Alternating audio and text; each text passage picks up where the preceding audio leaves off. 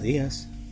Hablemos de Espacio Europeo de Educación Superior, cuyo objetivo principal es promocionar la movilidad y la empleabilidad de los ciudadanos mediante la armonización de los sistemas de educación superior. Su bandera es la Declaración de Boloña 1999, donde se refuerza la enseñanza superior, reestructurando el sistema universitario y haciéndolo compatible entre diferentes países. Se basa en la investigación y el desarrollo. Ok, es un proceso donde sus principales protagonistas actúan como catalizadores, hablando de los docentes con un olfato agudo para detectar la calidad de buenos estudiantes. Buscan capacitar a los estudiantes para que utilicen con mayor amplitud y seguridad los conocimientos que reciban un mayor dominio de competencias, al igual valorar más la información universitaria y el empleo de los conocimientos que el mismo dominio de la información.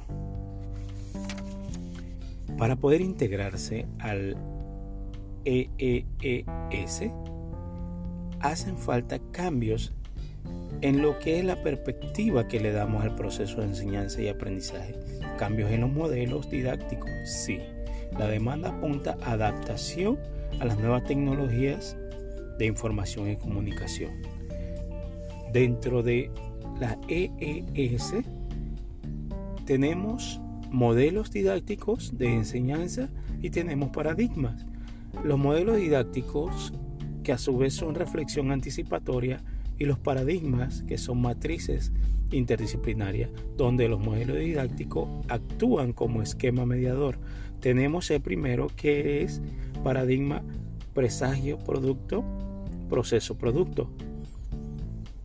Este paradigma se caracteriza por construir y consolidar el saber en torno a problemas donde el ser humano sea capaz de resolverlos con dichos saberes adquiridos. Se utiliza la microenseñanza como base y los modelos de Flanders y Gage para atender la singularidad de la enseñanza. Ofrece capacitación al educador para que su desenvolvimiento sea de calidad.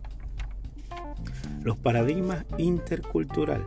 Este se basa en utilizar el valor de la cultura como una disciplina para posibilitar por medio de esta y reconocer el valor de las diferencias, complementándose con una visión reflexivo colaborativa, donde se comparten aspectos políticos, idiomas, valores, entre otras cosas. Paradigma sociopolítico.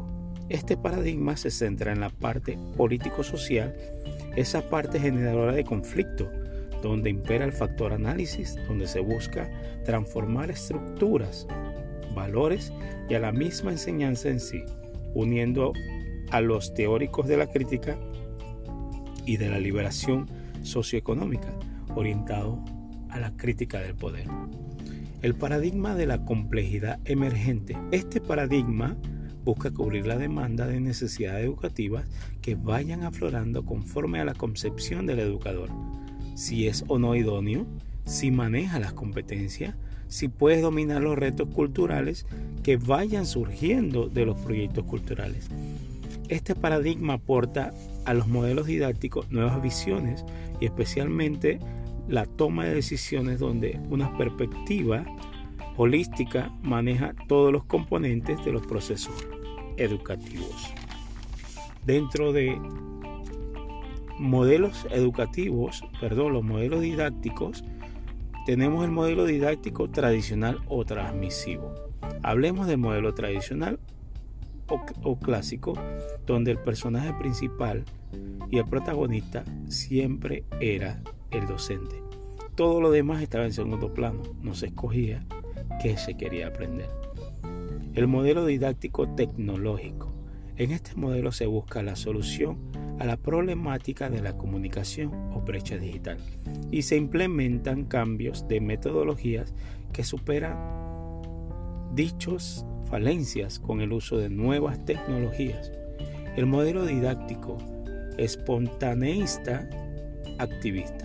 Con este modelo se busca educar al alumnado invitado a adaptarse a la realidad que le rodea, haciéndole saber lo que debe aprender lo cual es en base a sus experiencias e intereses de lo que lo rodea.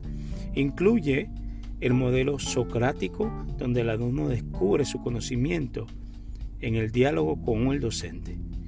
Incluye el modelo comunicativo interactivo, donde se aplica la capacidad comunicativa siempre que se domine y desarrolle en sus dimensiones semántica, sintática y pragmática, y afectará el análisis de la estructura de la participación, el estudio comprensivo de una lección, el proceso y el planteamiento de la demanda de los estudiantes y las preguntas del profesorado a la respuesta del estudiante. El modelo didáctico alternativo o integrador o modelo de investigación en la escuela como se le conoce.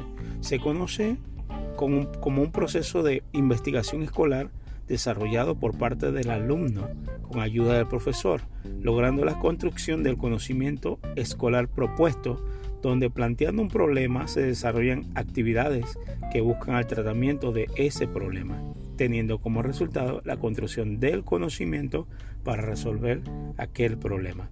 Dentro de este modelo tenemos modelos como lo son el activo situado, donde se supera y alterna el modelo tradicional. El estudiante viene a ser el verdadero protagonista. Tenemos el modelo de aprendizaje para el dominio. Establece que el aprendizaje está en función del aprovechamiento real y profundo que cada persona haga a su tiempo. Está el modelo contextual, este ligado al análisis de tarea y a, los procesos dialéctico constructivos cuya visión supone que el papel de las escuelas es de ofrecer un ecosistema cultural emancipador. Tenemos por último el modelo colaborativo, donde el educador y los estudiantes son agentes corresponsables y protagonistas de la acción transformadora. Y con esto nos despedimos, espero que haya sido de sagrado. Hasta luego.